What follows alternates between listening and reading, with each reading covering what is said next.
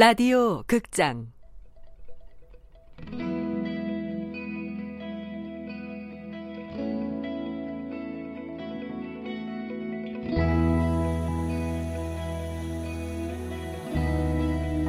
라이팅 클럽.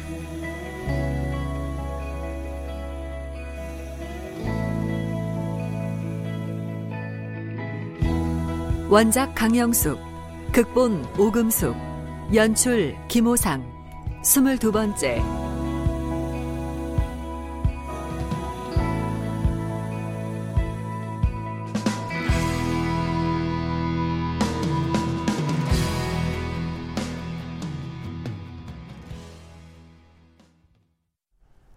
김 작가와 장의 동거 생활은 2년여의 시간이 지나도록 비교적 평화로웠다. 자, 갑사고 시식 안녕하세요. 안녕하세요. 왔습니다. 자, 우리 마누라 동아리 닮은 근시랑 무사요. 자, 마누라 한 닮은 잘 빠진 파도 자기 있습니다. 벌써 일어났어? 파사요, 파. 아유, 자. 벌써는 10시인데. 아유, 10시면 새벽이지. 난 어제도 4시가 넘어서 잠들었단 말이야. 자기 때문에 나도 잠을 설치긴 했어. 어머, 아, 미안. 이제 익숙해질 때도 됐잖아. 자, 커피에 우유도 조금 넣었어. 향기 좋다.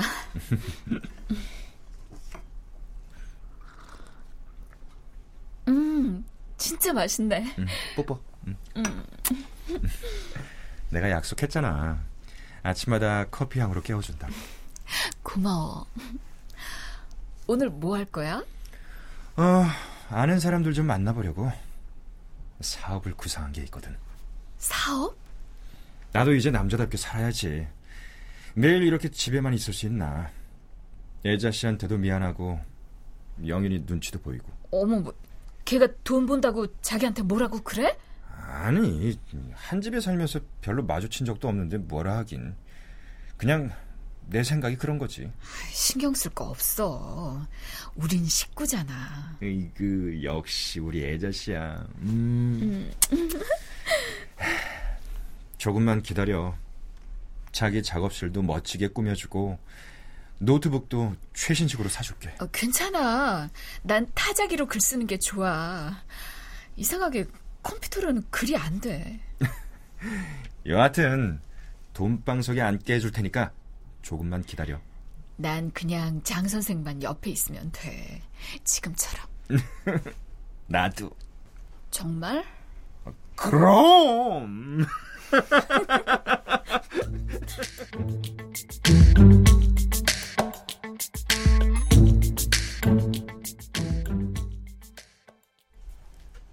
서른이 넘은 영인의 생활은 그저 그랬다. 회사 직원들과 영화를 보거나 허접한 김 작가 동인들과 술을 마시는 게 다였다.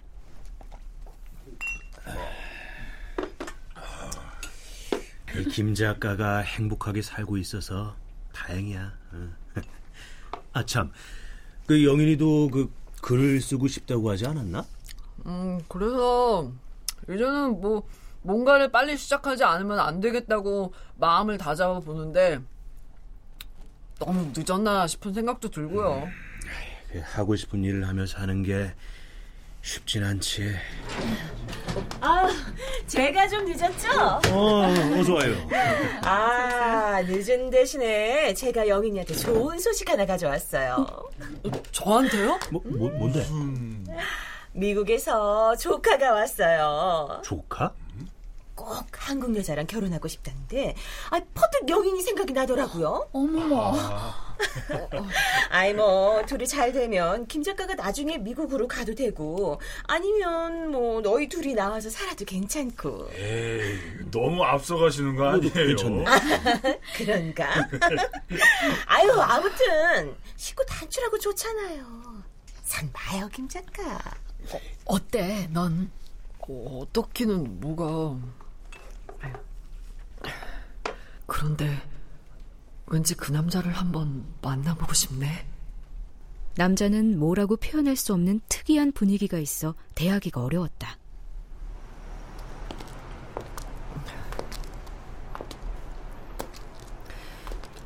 해화동 많이 변했죠. 네, 그러네요. 미국은 어때요? 똑같죠, 뭐. 서울이랑. 아,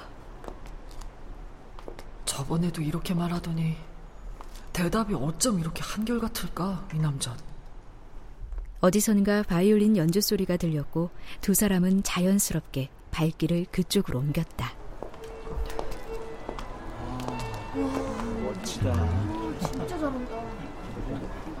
멋지네요. 그쵸? 어, 네, 좋네요. 이따가 저녁으로 불닭 먹어보실래요? 아, 불닭이요? 아, 예, 영희 씨만 좋다면 전 뭐든 괜찮아요. 영희는 그렇게 비교적 조용하고 편안한 데이트를 즐겼다. 그리고 채 겨울이 오기도 전 영희는 결심을 굳혔다.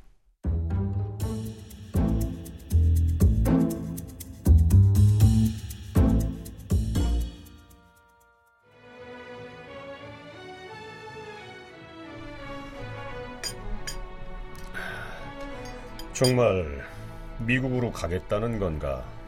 네, 선생님. 너무 서두르는 거 아닌가? 만난 지 얼마 안 됐잖아. 뭐 오래 만난다고 상대를 다 아는 건 아니잖아요. 어, 그야 그렇지만 인생 뭐 별거 있나요? 차 마시는 모습은 여전한데 왠지 말투는 폭삭 늙은 사람처럼 말하는군. 아, 죄송해요, 선생님 앞에서. 아니야, 아닐세. 어쨌든 새로운 출발을 축하하네. 네, 감사해요, 선생님. 매일 자주 보낼게요. 많이 외로울 거야. 익숙한 거려, 외로움과는. 아니, 지금 여기서 느끼는 외로움과는 또 다른, 어쩌면 전혀 다른 외로움일 거야. 전혀 다른 외로움. 힘들면 글을 쓰게. 그래도 힘들면 주저 말고 돌아오고. 네, 선생님. 내가 함께 갈 친구를 하나 소개해 주지. 친구요? 정마르는 가방에서 두꺼운 책 한 권을 꺼냈다. 자, 와, 타국에서 외로움을 함께할 자네 친구일세. 와, 돈키호테네요? 인간은 한때 모두 돈키호테와 같은 삶을 살았거나 살아가게 된다고 나는 생각하네. 돈키호테 같은 삶이라면 이룰 수 없는 꿈을 꾸고 이길 수 없는 적과 싸웠으며 이룰 수 없는 사랑을 하고 잡을 수 없는 저 별을 잡으려 사는 거지. 인생이란 말이야. 어우, 근데 너무 두꺼워요, 선생님. 세상의 속도로 읽지 말고 돈키호테처럼 천천히 읽어 나가게. 감사합니다. 선생님도 계속해서 좋은 작품 쓰셔야 돼요. 아, 애들처럼 이런저런 내기는 그만 좀 하시고요. 아, 그게 요즘 내 새로운 취미라니까 그러네. 언젠가 선생님이 그러셨죠? 소설을 쓰다 보면 이야기 속 인물들이 저절로 움직인다고. 물론 작가의 의도라는 게 있지만 쓰다 보면 그 의도와는 상관없이 인물들이 각자 제 갈 길을 가고 있는 걸 발견하지. 제 인생도 꼭 그런 것 같아요. 자네 인생도? 뭐 물론 운명이라는 게 있긴 있었겠지만 전 제 나름의 길을 헤쳐서 나가고 있다는 느낌이 들거든요. 소설 속의 인물들처럼. 오, 역시 자네다운 생각이야. 미국에서는 또 어떤 일들이 기다리고 있을지 아 궁금하다. 영희는 돈키호테 책을 가만히 쓰다듬었다.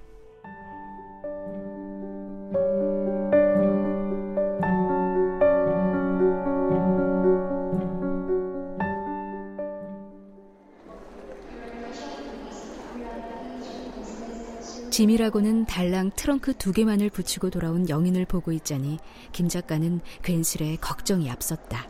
미국까지 가는데 짐이 정말 그게 다야? 어. 아, 그리고 이 책이랑. 돈키호테? 나도 요즘 읽고 있는데 혹시 내 거니? 아유, 아니. 내가 제일 존경하고 좋아하는 진짜 작가님이 주셨거든. 지지배.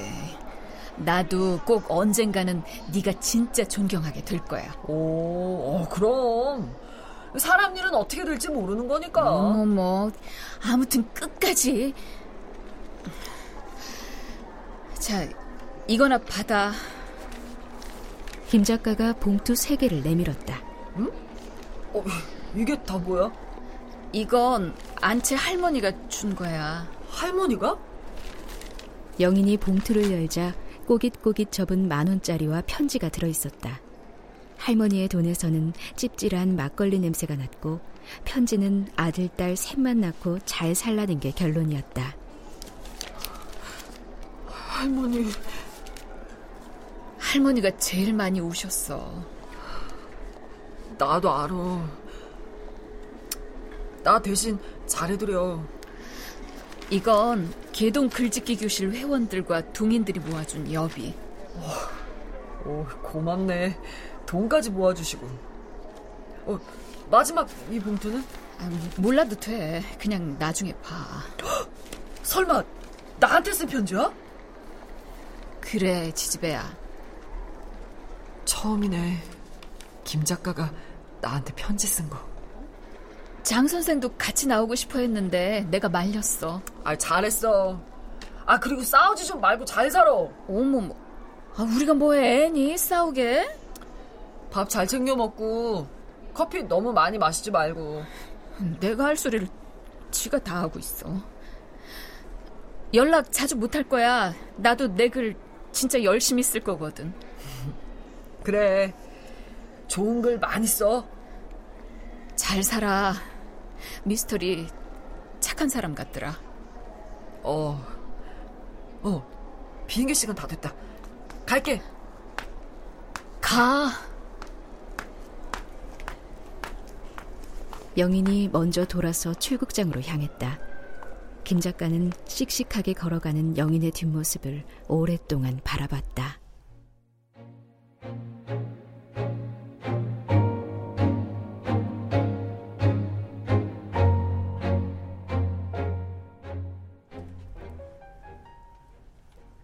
버지니아 주에 있는 그 남자의 부모가 주인이라는 세탁소에서 영희는 하루 15시간 이상을 일했다. 그곳에 간 지 채 한 달도 되지 않아 영희는 모든 걸 후회했다.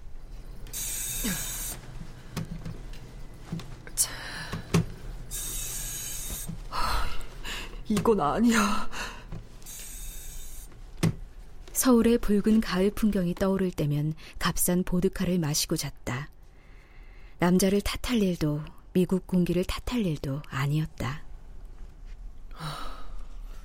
도무지 모든 감각이 실제 같지가 않아요.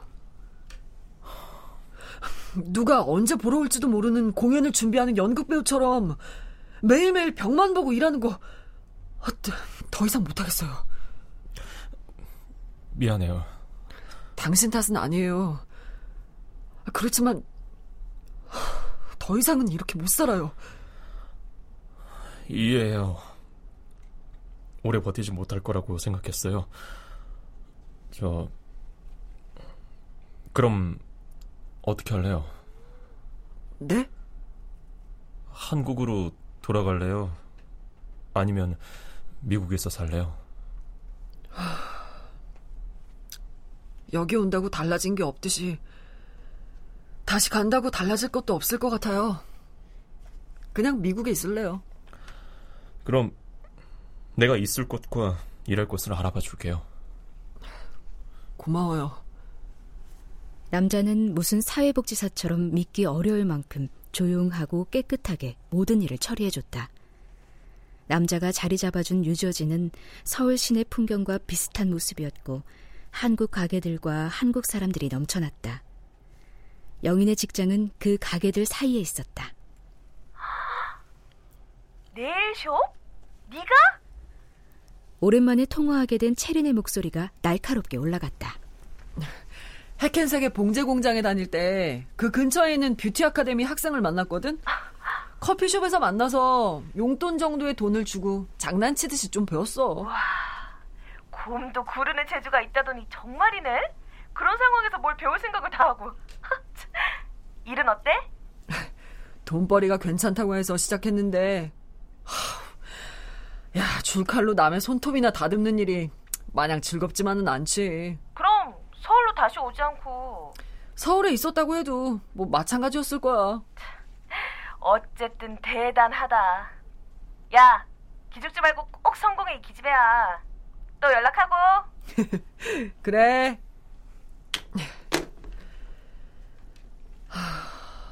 성공이라.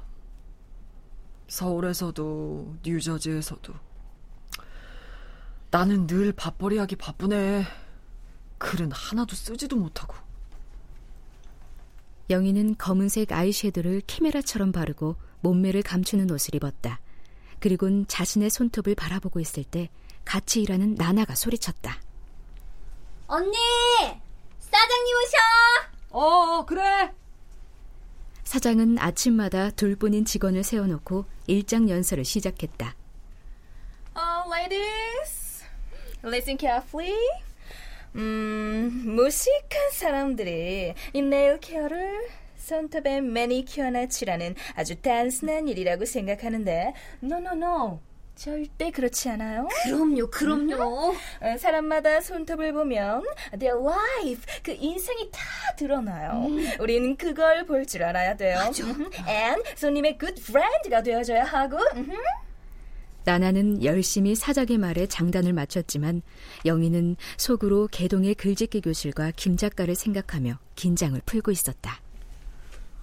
철없는 우리 김 작가는 오늘도 별일 없겠지. 이상하네. 그냥 그 사람들을 떠올리기만 해도 위로가 되니. 그 시간 김 작가와 장은 나란히 앉아 뉴스를 보고 있었다. 자동차 산업의 메카에서 파산 위기에 몰락한 도시로 주저앉았던 디트로이트 영인이가 사는 곳이. 뉴욕에서 강 하나 건너라고 했지? 역사와 24시간 해장국 파는 데도 있을 만큼 한국하고 똑같대. 그래? 뒀던 미국산 제품들을 그거 참 신기하네. 우리도 언제 한번 가야지. 초대해야 가지. 미국이 뭐 동네야. 그리고 세탁소 일이 만만치 않게 바쁜가 보던데 뭐. 전화도 잘 없는 거 보면. 그래서 섭섭해? 섭섭하긴. 우리야 뭐 워낙 각자의 인생을 살았으니까. 너무 걱정 마. 내가 자기 꼭 비행기 태워줄게. 허황된 꿈 꾸지 말고 직장이나 좀 알아봐. 아, 또 날 무시하는 거야? 어머, 뭐, 이게 무시하는 거야? 우리 사이에 이 정도 말도 못해? 걔 진짜 나도 좋아서 이러고 있는 거 아니야. 두고 봐. 멋지게 성공할 거니까. 왜 저래? 가뜩이나 심란한데. 김 작가는 자신의 작업실로 들어가 영인의 졸업사진을 꺼내 오래 들여다봤다. 지집에 날 닮은 데라고는 한 군데도 없네.